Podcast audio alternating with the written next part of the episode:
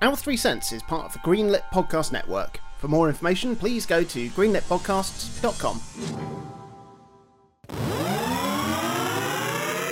Hello, and welcome to a very special episode of Our Three Cents, a podcast celebrating the ceaseless joy of video games. My name is Jonathan Dunn, and I'm joined, as always, by my two friends, Christelle.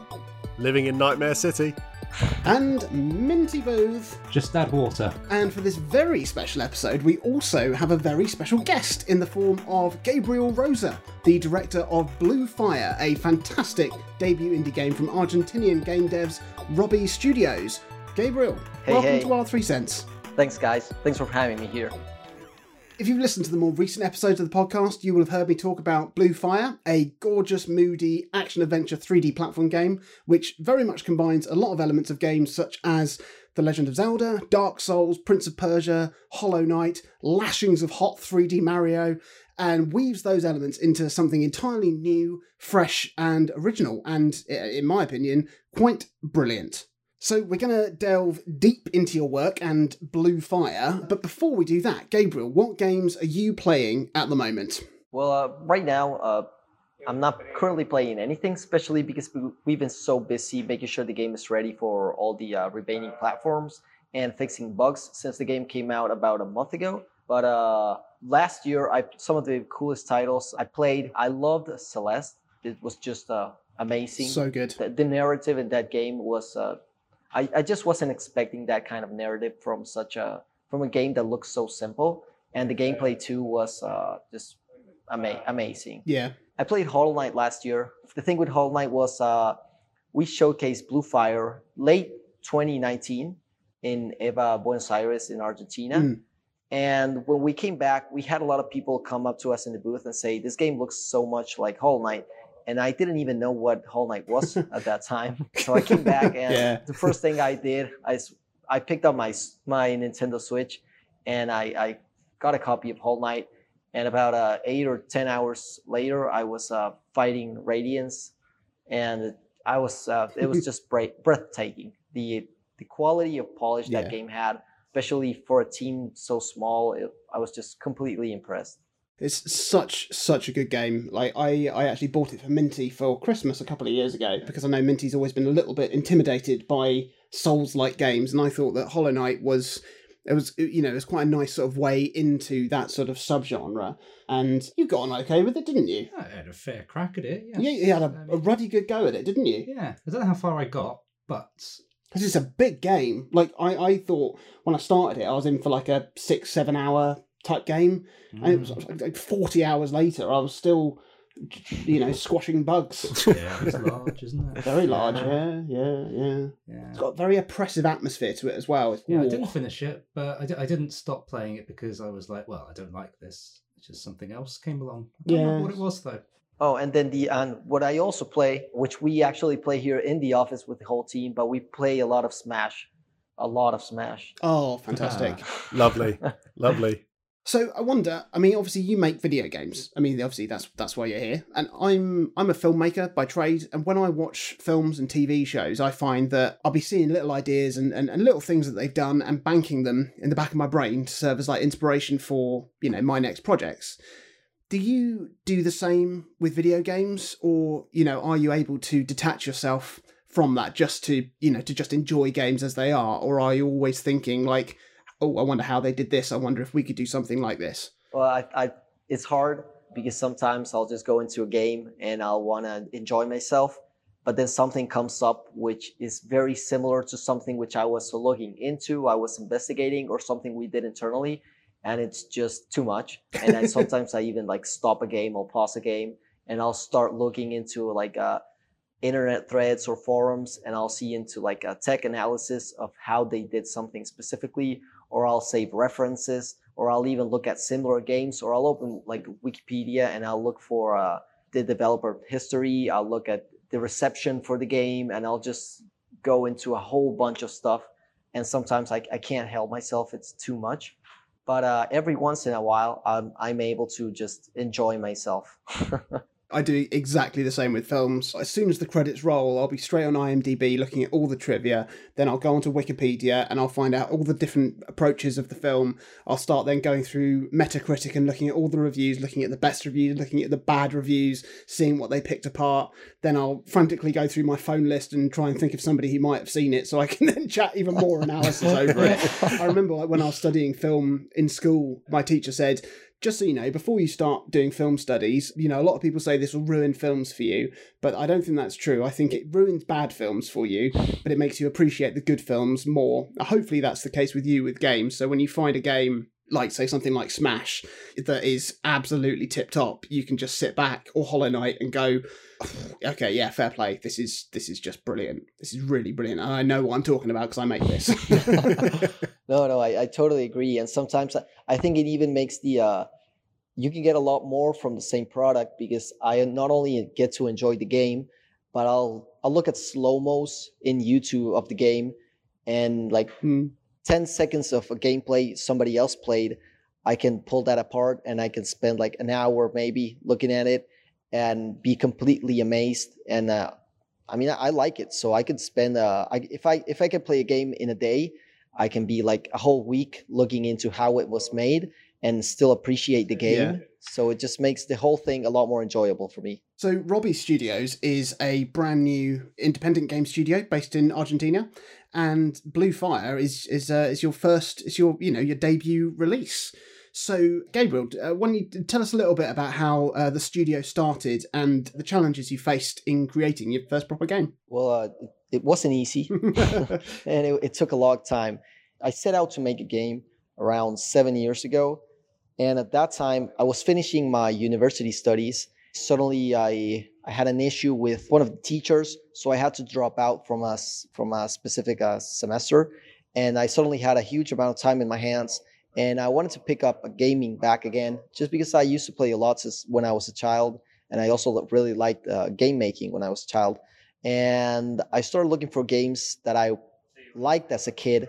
And I wanted to see how those had evolved. But I couldn't really uh, associate with those titles because a lot of them, I, I really liked uh, first-party Nintendo games. And I kind of felt that uh, the Zelda series and also like Mario games just hadn't grown up with me in terms of uh, themes, because I really wanted to play like mm. darker games and games with uh, combat, and especially harder games. I want to play hard games. So I started looking into mod content, uh, people making uh, like uh, Zelda fan games and stuff. And I couldn't really find anything that felt polished enough to say, okay, I'm going to download this and I'm going to spend a good twenty, thirty hours on this. So I started uh, just like reading the internet, and I started reading about uh, the engines used nowadays. I started reading about uh, Unity and Unreal Engine, which were unknown to me. And then I crossed something called uh, Kickstarter, which I had never heard of before. At that time, it seemed to me like, I don't know, God sending a message to me or something. And yeah. I reached out to a friend and I said, dude, we, we have to make an adult or dark themed hard Zelda type of game because it's going to work. And that was that was seven years ago, and I was convinced mm. I could pull off a successful Kickstarter campaign in about three months. And of course, that wasn't the case. And at that time, we had no idea how to uh, make a video game. And even when we started looking at the technical aspects of making a video game, there's a whole uh, business side of things that uh, there's no way you can learn um, without the proper experience. For a long time, I think it was for about a year or a year and a half, I was completely convinced that the only thing stopping uh, me from putting the game out there was that people wouldn't give me funding, but that I had the uh, ability to do it. And it was after uh, like probably at the third or fourth year where I, where I realized that uh, if people had given me the money uh, before, I would have completely screwed up everything and maybe even get so frustrated that I that I wouldn't even wanted to make games again, because making games is easy. Leading a commercial project and leading a company is a whole another thing. And I, I, I wasn't ready at the time. So it's actually a great thing that I didn't even do a Kickstarter. It, it, in the end, it worked out. But like I was saying, at the time, we thought that was going to work. And I started working with a friend, and we worked for about a, a year and a half, maybe two years. And it was a time where I, I struggled a lot because I had a pretty much full-time uh, remote job. I had to put that part-time so I could actually work in game development. It was hard for a long, very long time. And by the time, after about those two years, we I, we got to a point where we could potentially get a publisher and make a smaller game, because we had reduced the scope to a, like a four or five hour game. But at that time, I realized we had a lot of differences with my partner at that time. So we kind of split.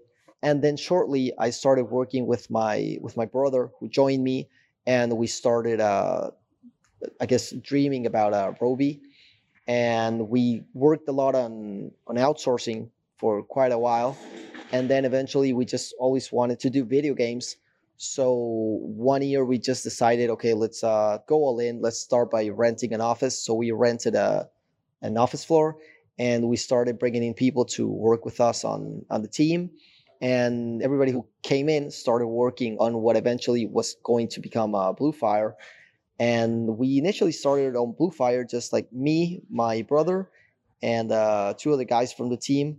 We would all work for about four hours in the morning, and then everybody would leave except me and my brother, which would do uh, outsourcing work for around eight more hours. Cool. It was like four or five months of that until we just said, okay, let's go all in, and we have enough funding to go for a few months. Let's just uh, hope we can find a publisher before that time comes. And we just completely quit and, and stopped our freelance, uh, like uh, outsourcing work. And we started working on Blue Fire. And luckily, it was like a month and a half before we were, the graffiti team reached out to us, and we started talking about signing Blue Fire. And it just uh, happened two months later. It just all came together.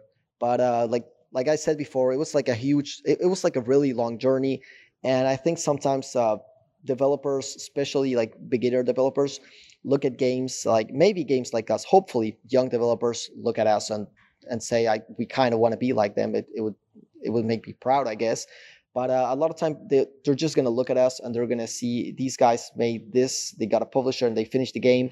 But there's so much work and knowledge that we gained throughout the years that allowed us to do all that, which is kind of uh, invisible to the eye, I guess, when you're a young developer. Yeah. But as you get the experience, it's very easy to talk with somebody and know if they have that experience or not. Because when you're a young developer, yeah, I guess one of the biggest challenges is uh, you need a you need an, an investment, you need cash to make your game, and you need a game to get cash. Yeah. So basically, yeah. You're faced with that, which is like super. It's super hard. I guess a good thing, like something I would really recommend people, which I started doing uh, probably later than I should have, is start talking a lot and start making friends that are in the industry. They have a lot more experience than you, and they can help and guide you to do the take the correct decisions. Because I'm guessing probably more than half of any young developer out there would benefit a lot from just grabbing whatever game they're working on and reducing the scope to half or like a quarter of whatever they're doing. Just get it out there as soon as possible and learn so much stuff from publishing that game. And it's going to make their life easier if they try to do a bigger project next time and start speaking with people to uh, get uh, any type of funding. So that's just my two cents on that. Yeah, really brilliant. I've seen a lot of people do like uh, these super long posts, maybe on like uh, Reddit or Kama Sutra or a lot of forums, or you'll see them often in, uh, in some platforms, that developers go out there, they want to do their first game, and they have this huge impossible goals, and they spend like two, three, or four years working on a project, or maybe even like one year. I mean, if you have a wife, kids, and you spend one year of your life working five or six hours after your job on a game, it's enough time to, to I don't know, potentially ruin your marriage. Yeah. So yeah. It's, uh, yeah. There's a lot of people going on saying that, encouraging that you have to go out and go all in on projects. But I think you also have to be very careful, because I mean, make sure you speak with the right people, because I've seen a lot of developers spend several years of, of their life on one project. And sometimes I just look at the project and you can just see like five seconds of the project and you can see that it was a bad idea from the beginning. Mm. And I guess I was lucky, because when I made uh, all the mistakes I made, which I trust me, I made a lot of mistakes. I started game development when I was living with my parents. So even if I like lost money or, or whatever, they were still like, feed me. Yeah, yeah, yeah. That's quite but important. It's not, it's not, it's not the same for everybody. And and I think it's su- I think it's super important, because I've seen people like even leave the industry because they spend two years on a project which never even made sense. And I think that's a bummer, because some of those de- developers are awesome and they just needed uh, somebody who had a bit more experience ruining everything or making mistakes to tell them this is okay and this is not, and just, I guess, kind of sculpt their scope or project. So I think it's super important to to do that. So you've heard my opinions on uh, on Blue Fire from when I uh, reviewed it on the show. Well, I say reviewed it. I certainly shared my thoughts on uh, on it. But in preparation for this episode, Chris and Minty have both decided to dip their toe in the pool of Blue Fire. And I mean, if it were me, I'd be I I'd be very excited to share my opinions of the game with the director. So Chris, no pressure. What did you make of the game? Well, I think Blue Fire is a very Jonathan Dunn game. you know, yeah. it, it wasn't a it wasn't a surprise to me when when you brought this to our attention initially, that I think this is a game that draws from a lot of your favourite genres, and and as you've already touched upon, it references some of your very favourite games according to your yeah. list as we've been working through this, and by extension, because of that, I'd be the first person to admit that it is a different title than what I usually play. It's kind of a genre that's sort of outside of my my usual wheelhouse. I've never been the big Zelda person. I, I've never kind of got into Souls-like games kind of thing. But it's been really enjoyable to to learn the ins and outs of something very new to me. And I know to always kind of use the Souls games as a as a comparison point can feel a bit lazy in, in modern games criticism. But, you know, I know even from my limited time with that series, that Blue Fire does have some clear nods to that kind of dark setting, the sort of interconnected play spaces, the, the sort of challenging combat. But what it does completely differently, and what I think is really, really unique about this title, it, and what sets it apart from, from many games that are kind of operating in this space, is that it takes away the sort of lumbering weight of a Dark Souls character and instead makes you really fast and nippy and maneuverable. And, you know, movement in Blue Fire is really fun. And if the combat in the game is maybe slightly easier than a than a standard Souls-like game, at least from the three or four hours I've played those titles, the platforming and traversal is where all of the challenge is in this title. And yeah. the choice to make that the focus of the game is is fascinating to me, because it's, a, it's such a different approach. And it's it becomes one of the most radically different takes on platforming I've seen in, in ages, really. Like, I really enjoy exploring in games. A lot of the games on my list have been about kind of just, you know, exploring a space, finding out kind of what this world is like. And I really like the feeling that in Blue Fire, I always have a good level of control in how I get my character from A to B. And I think Blue Fire is very open in how it lets you move very freely around each space. And it, that even if you don't have the abilities to, to reach certain areas straight away, so it's almost as if it's kind of like gated, almost like a Metroidvania, that you pick up the skills later. But there's always that idea that you will get there eventually. And playing through some of the game's void challenges, which are basically the, the levels that exist outside of the main world and have serious but focused platforming challenges. In one, I saw quite early on that I'd need a wall jump or I'd need a double jump or something similar to actually beat it. And then finding that ability became the main focus for me, a kind of organic goal as part of the game, that it wasn't something that was in the pause menu saying, this is the quest you're on now, or this is a side quest. But it's one that then sits in the back of your head and something that you're reminded of just whenever you see that platform just out of reach. And I really like that sort of clever design that just lays a seed in the player's head and then lets you kind of solve the problem yourself. It's, you know, it's not a big thing that flashes up that says, go and find the double jump. It's just, you know, you need something that allows you to do that, and you just will find it in time. I think there's elements of, of early three D adventure games like Tomb Raider and Prince of Persia in Blue Fire. But again, it's it's the versatility and quick movement of the character that made me think of something like Celeste. I know, Gabriel, you said you only played it recently, mm. but that game has such an incredible control of your character within kind of a two D space. I think Blue Fire really nails that within a three D game. And that ability to kind of traverse a level comfortably and with real skill is really enjoyable, because there is a, a steep learning curve here, and death can be quite punishing at times when you're a long way back from a save point. But I found myself coming back each time, even if I have failed previously. It's just that sometimes I might need like an evening's rest to recharge before I go back in and try again. The other thing I, I really enjoyed so far is that I like games that have a verticality And, you know, quite a long time ago now on my list, I brought up Crackdown on the Xbox three sixty. Yeah. And for me, that has such nice scope for vertical exploration. And just a few areas into Blue Fire, when you get to Stoneheart City, or at least kind of the the approach to that part of the game, you're greeted with a real maze of platform puzzling that felt reminiscent of of some of Crackdown's, like, quite literally towering challenges. And I think, you know, Dark Souls, from the, the small amount I have played, has always seemed quite flat in its topology because you're not a character that is leaping about. But by presenting Blue Fire as a platformer first and foremost, as opposed to a straight kind of action R P G Souls-like in that way, all the stages have this ability to just extend upwards, and that's far more than most of its contemporaries would ever dare. Like, overall, I'm probably I'm four or five hours into Blue Fire, I think. I think my, my percentage says I'm at like twenty, twenty-five percent, somewhere along there. And I just think it's an incredibly assured game for a first project from an independent team. And it's been fantastic seeing a title like this, obviously first showcased in things like Nintendo Directs, but absolutely and and actually deliver on its goal of mixing inspirations to present something that feels quite functionally new. So yeah, I've, I've loved my time with it so far. It's funny you say that, because like when I saw the, the first trailer for it in that uh, indie showcase, I think it was in the Nintendo Direct, like you, I was like, oh my goodness, this is like someone's made a game for me. This looks like exactly the combination of so many things that I love. And to actually deliver on that, that's, uh, you know, that that's impressive. There was, there was part of me, when, when, when it was released, I thought, you know what, I'm going to wait for the reviews to come in, uh, just in case, because I don't want to be disappointed.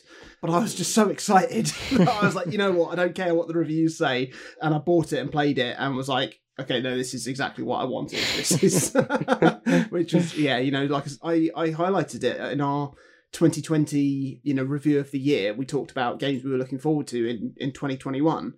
And, you know, and I and I mentioned this alongside uh, Elden Ring from From Software, which we're probably not going to get this year, or like new Pokemon Snap, you know, but, and and I mentioned Blue Fire. So, you know, to have high expectations and to deliver on that is um, very nice. Very nice. Good job. Minty, how did you get on with Blue Fire? Oh, I'm still getting on with it. Like Chris, I'm enjoying it very much. It's nice that you picked up on the idea of verticality and how it feels like a platformer first. That's something that I'm really enjoying, because movement is such an important thing in games. Like, it sounds like a stupid and obvious thing to say, but if a game doesn't control well, then there's no point in playing it, because it's everything just snowballs from there and it's just not fun. Yeah. So when it comes to a game that is so uh, so fluid, it's so it's got a real it's got a real lightness to it. It's it's it's it's a it's a real dream to play, actually. And coming from a a background of uh, of big sprawling R P Gs and putting so many hundreds of hours into things like Skyrim and all the rest of it, I'm very accustomed to the idea of the quest marker, and to come across a game that has uh, has none of that. You you just uh, end up in someone's house and they say, well, I, I haven't seen my mum for a while. If you find her on your travels, can you tell her to come home?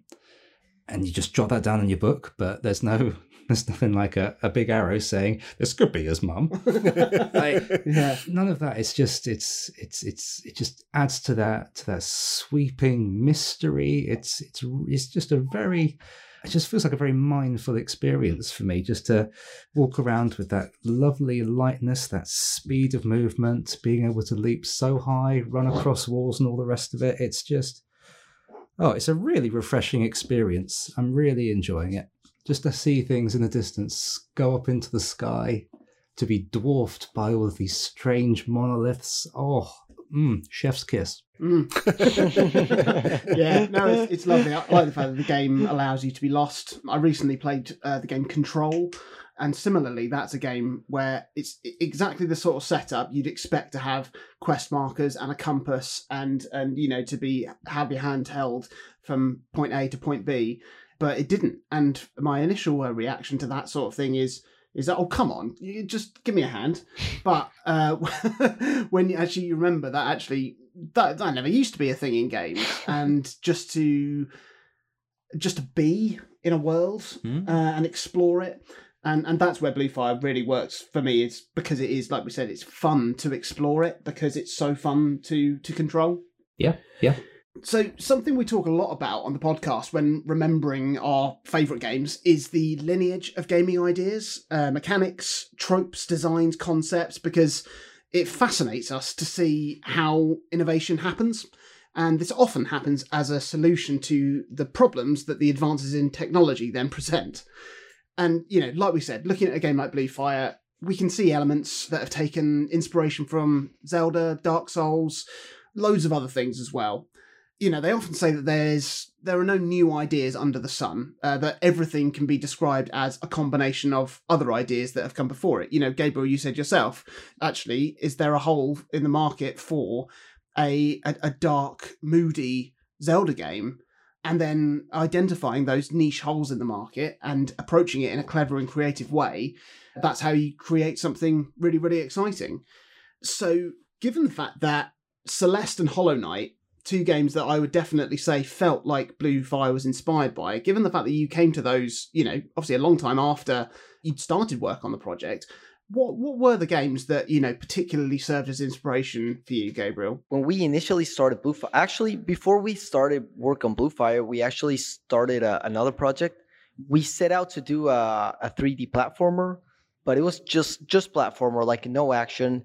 And we felt that there was a, like, like you said, like there was a hole in the market for a game that was a three D platformer, very, very challenging, like a three D Super Meat Boy. Yeah. And we also wanted to have the game have a, a very strong uh, narrative uh, curve, but we wanted to have a, a Pixar way of storytelling. So have it be like colorful, cheerful characters that uh, like kids could like, but have them be smart and have them have uh, this special humor, like a Pixar movie, you know, you'll like, yeah. you'll go see a Pixar movie with like your niece or something, and everybody has fun. Like adults have fun, parents have fun, every, everybody has fun because they have clever jokes. So we just wanted to, we wanted to mix that with uh early two thousands type of uh platforming and a challenging twist, like have it be hard. And we also wanted to, the platforming to have something original. So what we actually did is we kind of copied uh, the uh, squid diving mechanic from uh, Splatoon. Nice. And it, it was actually a very interesting concept. And we made a prototype for that, and we showcased it at, uh, at two events. And what happened was the following. A lot of people will see the game, and I guess people judge the game by the first one or two seconds, and everybody immediately thought it was a kid's game. Mm-hmm. And we knew that even if even if it was a fun game, if nobody's gonna get the correct concept of what the game is supposed to be or what it's trying to be from the start, then it would be a complete disaster. So we just actually ended up completely uh, throwing that, like we scrapped that project.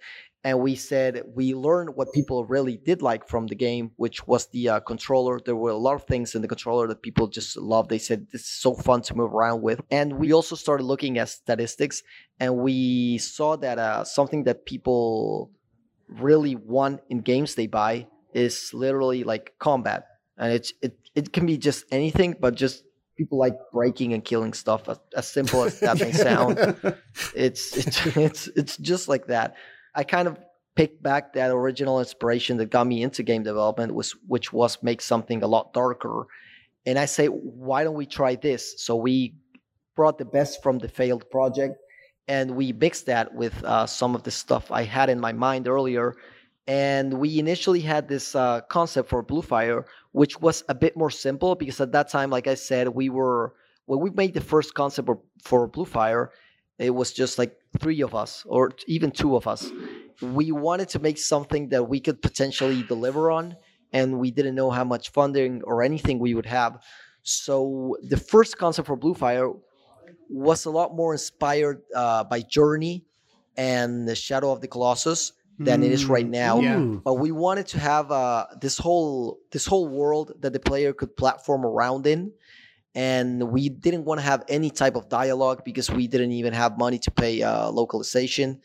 All of the characters in the game were levitating because we didn't have budget and we didn't have time for to make animations with yeah. people who walked. So everybody just kind of hovered over the floor and didn't have legs. And we wanted to have four uh, giants, like four titans that you would platform onto. So it, it wasn't like a Shadow of the Colossus thing where it's more like the narrative than something else. It was a lot more focused on gameplay, kind of like uh, if Mario had a the equivalent of a Shadow of the Colossus uh, Colossus. Yeah. So we wanted to kind of go for that and have it be a lot more narrative experience. But as we started developing the game and we started bringing in more people and we started talking about the lore and the gameplay, it started uh, going in this, the direction that the team felt most comfortable in and following the content that worked versus the content that didn't work. So, for example, the, the Giants, they actually worked in terms of uh, gameplay, but uh, in terms of animation and mesh, it was just so much work that at the same time that we could do all that, we could do a whole bunch of content in a different uh, direction that was also equally or even more fun. So we just started uh, looking at other games and other references. And to go back to your actual question, because I just realized I uh, I, I got way off. I think we we we wanted to mix platforming with uh, an adventure games like Zelda, and we wanted to bring in the theme and the difficulty of uh, Dark Souls. I, I would say those three are the biggest uh, references, but as we went through development, we also started looking at uh, at games that people said, this looks like this. So I actually ended up playing like Hollow Knight and Celeste because people said it reminded them of these games. Yeah. So I said, okay, I'm gonna, I picked them up and I played them and I try to see exactly what they meant when they said it was similar.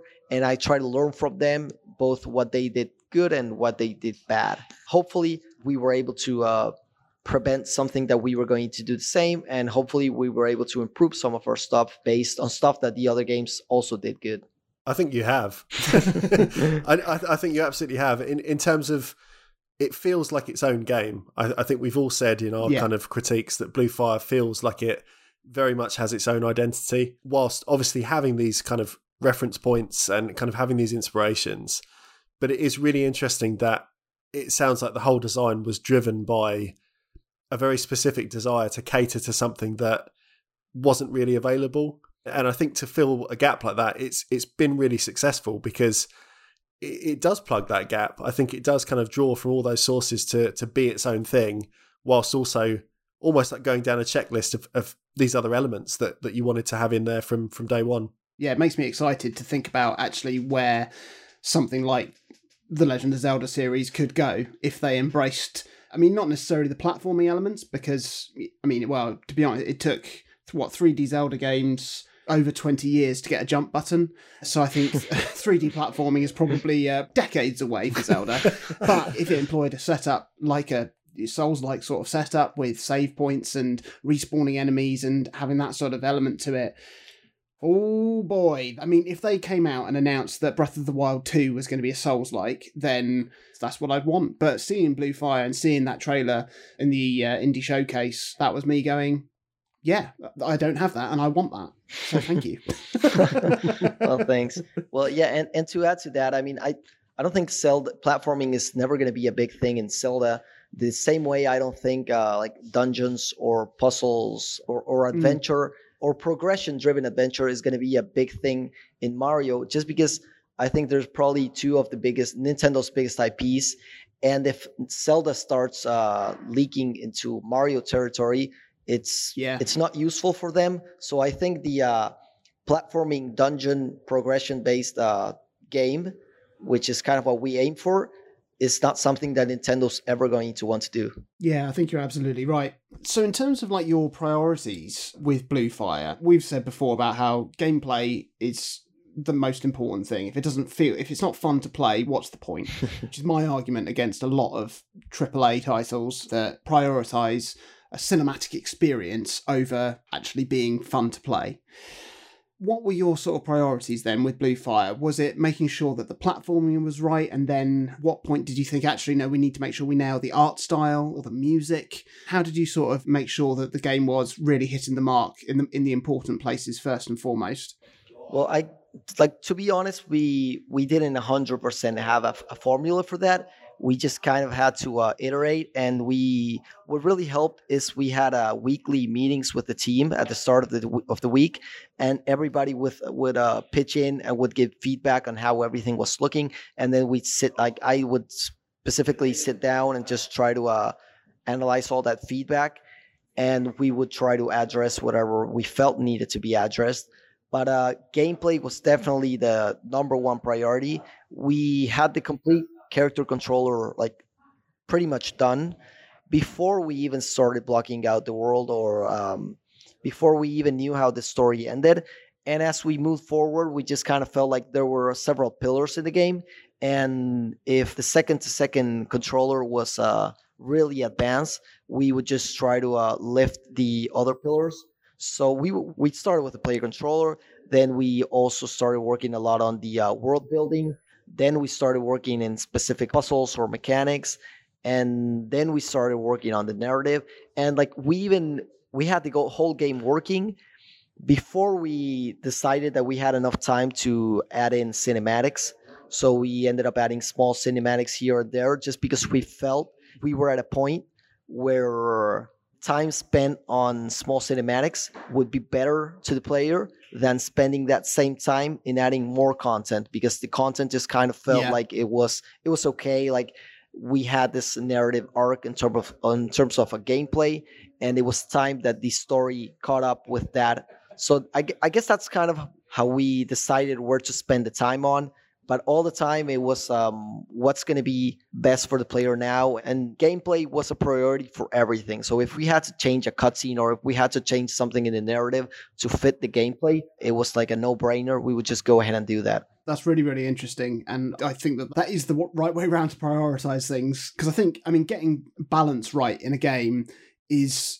it's got to be one of the toughest things. I mean, me and Chris, when we were kids together, we used to toy with making games on um, like Games Factory and Click and Play and stuff like that. Great games. There were there were very high quality games. And and something that occurred to me when I was making those is that when you're playing a game that you've bought, you think, oh, this is hard, or I'm not sure how to get past this bit, but I know that there there must be a solution.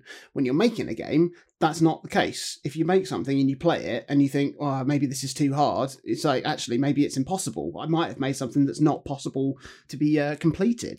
And playtesting is not something that an indie game or an indie studio can can do on the same scale as, like, you know, big budget studios can, you know, afford to get dozens of people to playtest a game within an inch of its life, uh, to squeeze out every little issue that might affect its audience.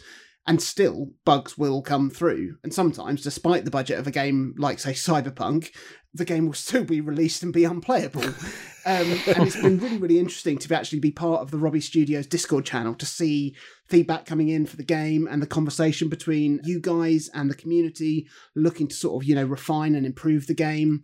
Because, I mean, as it is, it's, it's a monumentally impressive game that has the level of polish that you just don't see in other indie games. But I was wondering if perhaps you could talk a little bit about how this engagement with, like, the community works for you guys, because, you know, obviously some bits of feedback are going to be quite useful, like, oh, I found a bug that, or I found a typo or something. But then you might get people throwing in ideas or feedback saying, oh, it's too hard, you know, you should do this, you should put more save points in, that then, you know, doesn't align with your vision for the game. So how do you go about refining it and developing patches for the game? It's a super interesting topic. And it's something that for us is completely new, because we've been doing a, a lot of uh, game development and outsourcing. But uh, launching our first game, uh, so much stuff has come up, which uh, we're just learning along the way. Having the community has been just amazing. Both the Reddit and the Discord, but especially the, the Discord, has been uh, completely amazing and has been a complete eye-opener for us. And there's just so much stuff that we learned that we would do very different next time. And something along those lines were all the uh, bugs.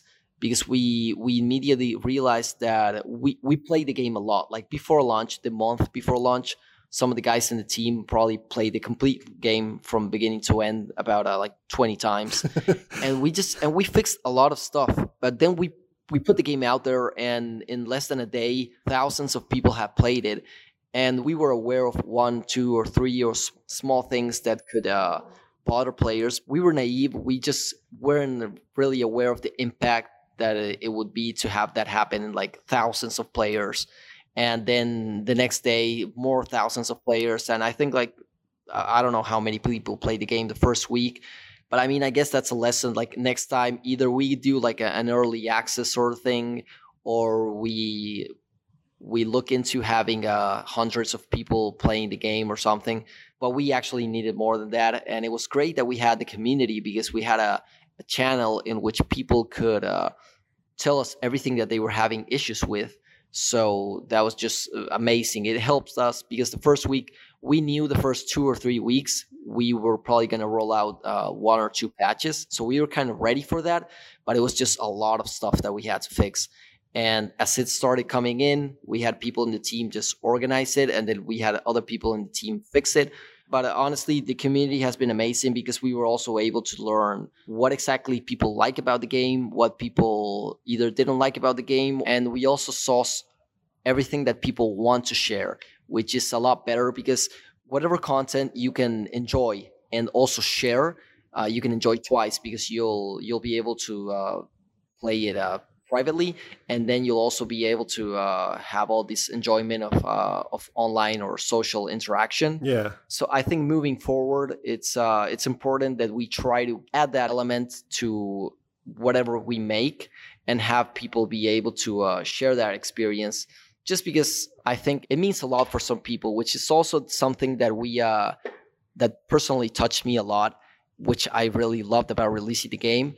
But it just surprised me how much the social interaction around the game meant to some people, and some people who literally, uh, I, I mean, I've noticed in the Discord have uh, like personally grown, being able to interact in the community and like making friends and mm-hmm. uh, talking about the game and sharing stuff. And it's just been uh, like, it's huge. And if we can make games which uh, help people in being able to have that personal growth and have that room to make friends and talk to other people and also enjoy themselves, I, I think that's that's awesome. So that's one of the biggest things I think I personally uh, learned from having uh, our, our first community. It is a really nice channel.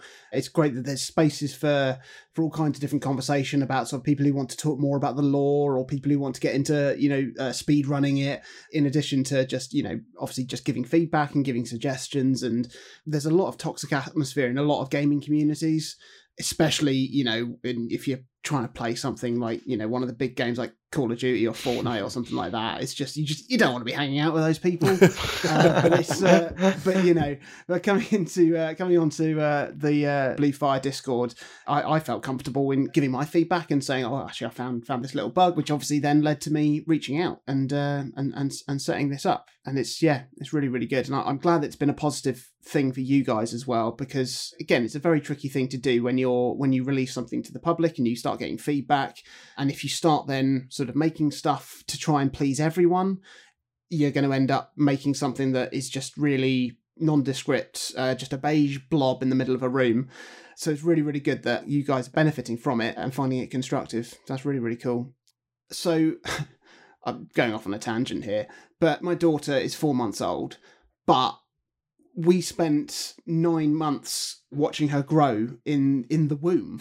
Uh, and it's a weird thing because, you know, people talk about her birthday as in like the no- November the thirteenth, but actually we'd spent so long, people didn't, didn't care about, you know, us sort of like going for scans and all of that sort of stuff. All they cared about was, all right, the baby's out now. So your baby's out now. That's a seamless link. Amazing. Your baby's out now, but you've been growing it for seven years. I guess there's probably quite a bit of pressure to kind of keep the ball rolling at quite a high momentum. And it's it's great that you've, I mean, I've seen a lot of positive feedback uh, to Blue Fire in reviews and other feedback. How do you take that forward, you know, and what sort of projects do you think that you're going to follow this with? Right now, we're still like super busy with Blue Fire, since we still have several platforms that the game has to come out with. Mm. And the community is still uh, very active. And honestly, I, I'm personally actually enjoying it a lot too, because we worked so hard uh, in the game, and we also looked at so many other games, referenced and everything. And these last few weeks, I've had so many moments where I was able to just speak with people like on Discord, on, on Reddit, or like live streams I had, like uh, or like the, what this is the first podcast. Yes, in I've had a lot of these opportunities, and I'm, I'm enjoying so much being able to talk with people about what they liked about the game and hearing them out, talking about uh, similar games. It's super refreshing for me, and it's been an, an awesome experience. And we're also, I can't confirm it like one hundred percent, but there's a big chance that uh, we're going to have more, more, slightly more content for Blue Fire as D L C. Excellent. And besides that, we, we're also starting to think about where, what's what's going to be next for Robi.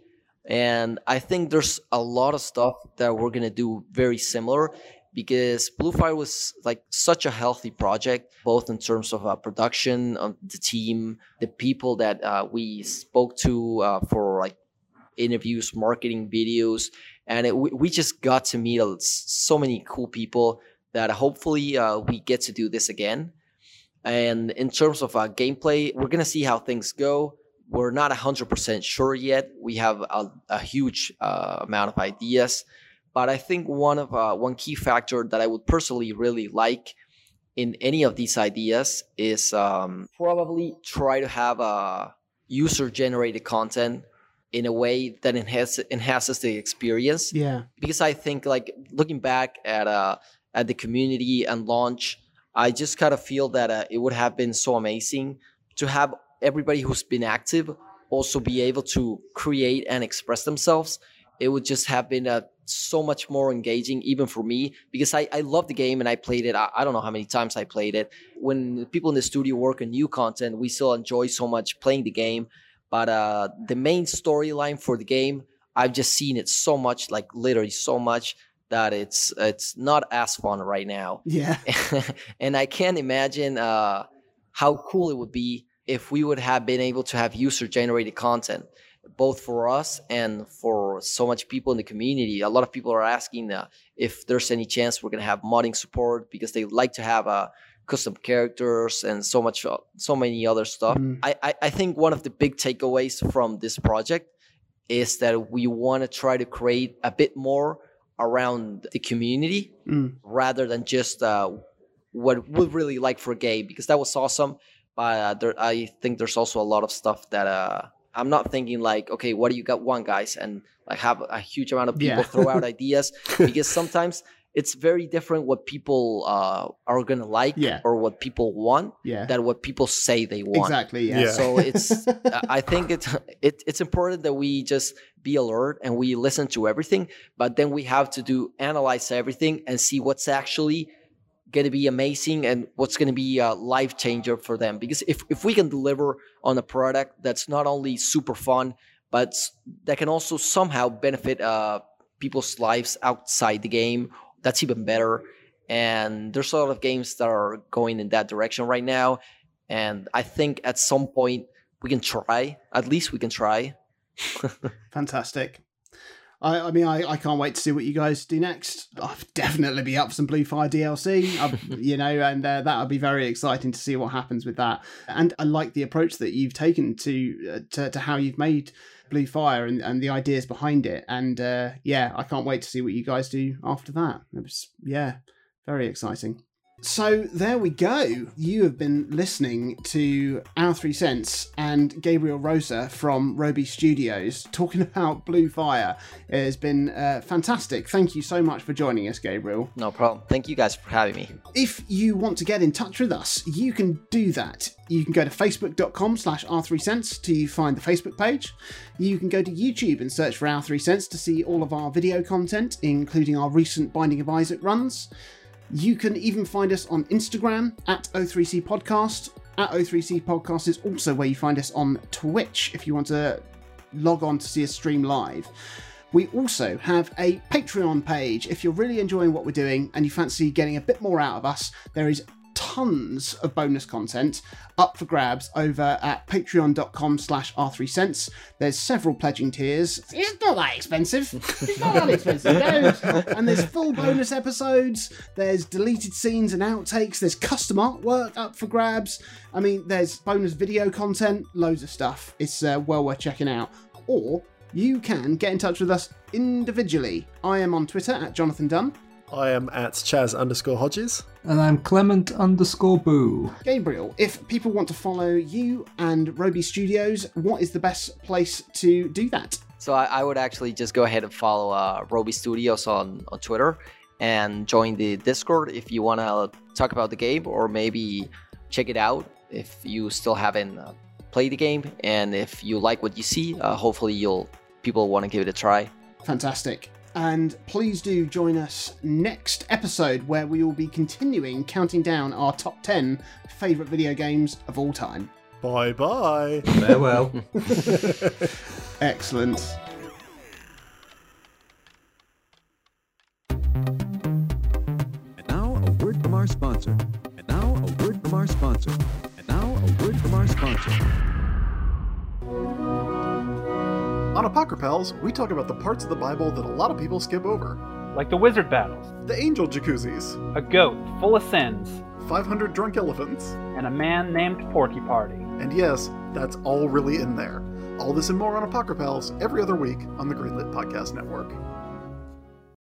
The award-winning Go Nintendo podcast is the best place to get the latest news on the world of Nintendo. We cover the biggest stories, share impressions of the latest games, and answer your burning questions. There's also some general pop culture talk, game music trivia, a heaping helping of silliness, and did I mention our sassy robot companion? I'm the star of the show. Catch new episodes of the Go Nintendo podcast every Saturday on the Greenlit Podcast Network.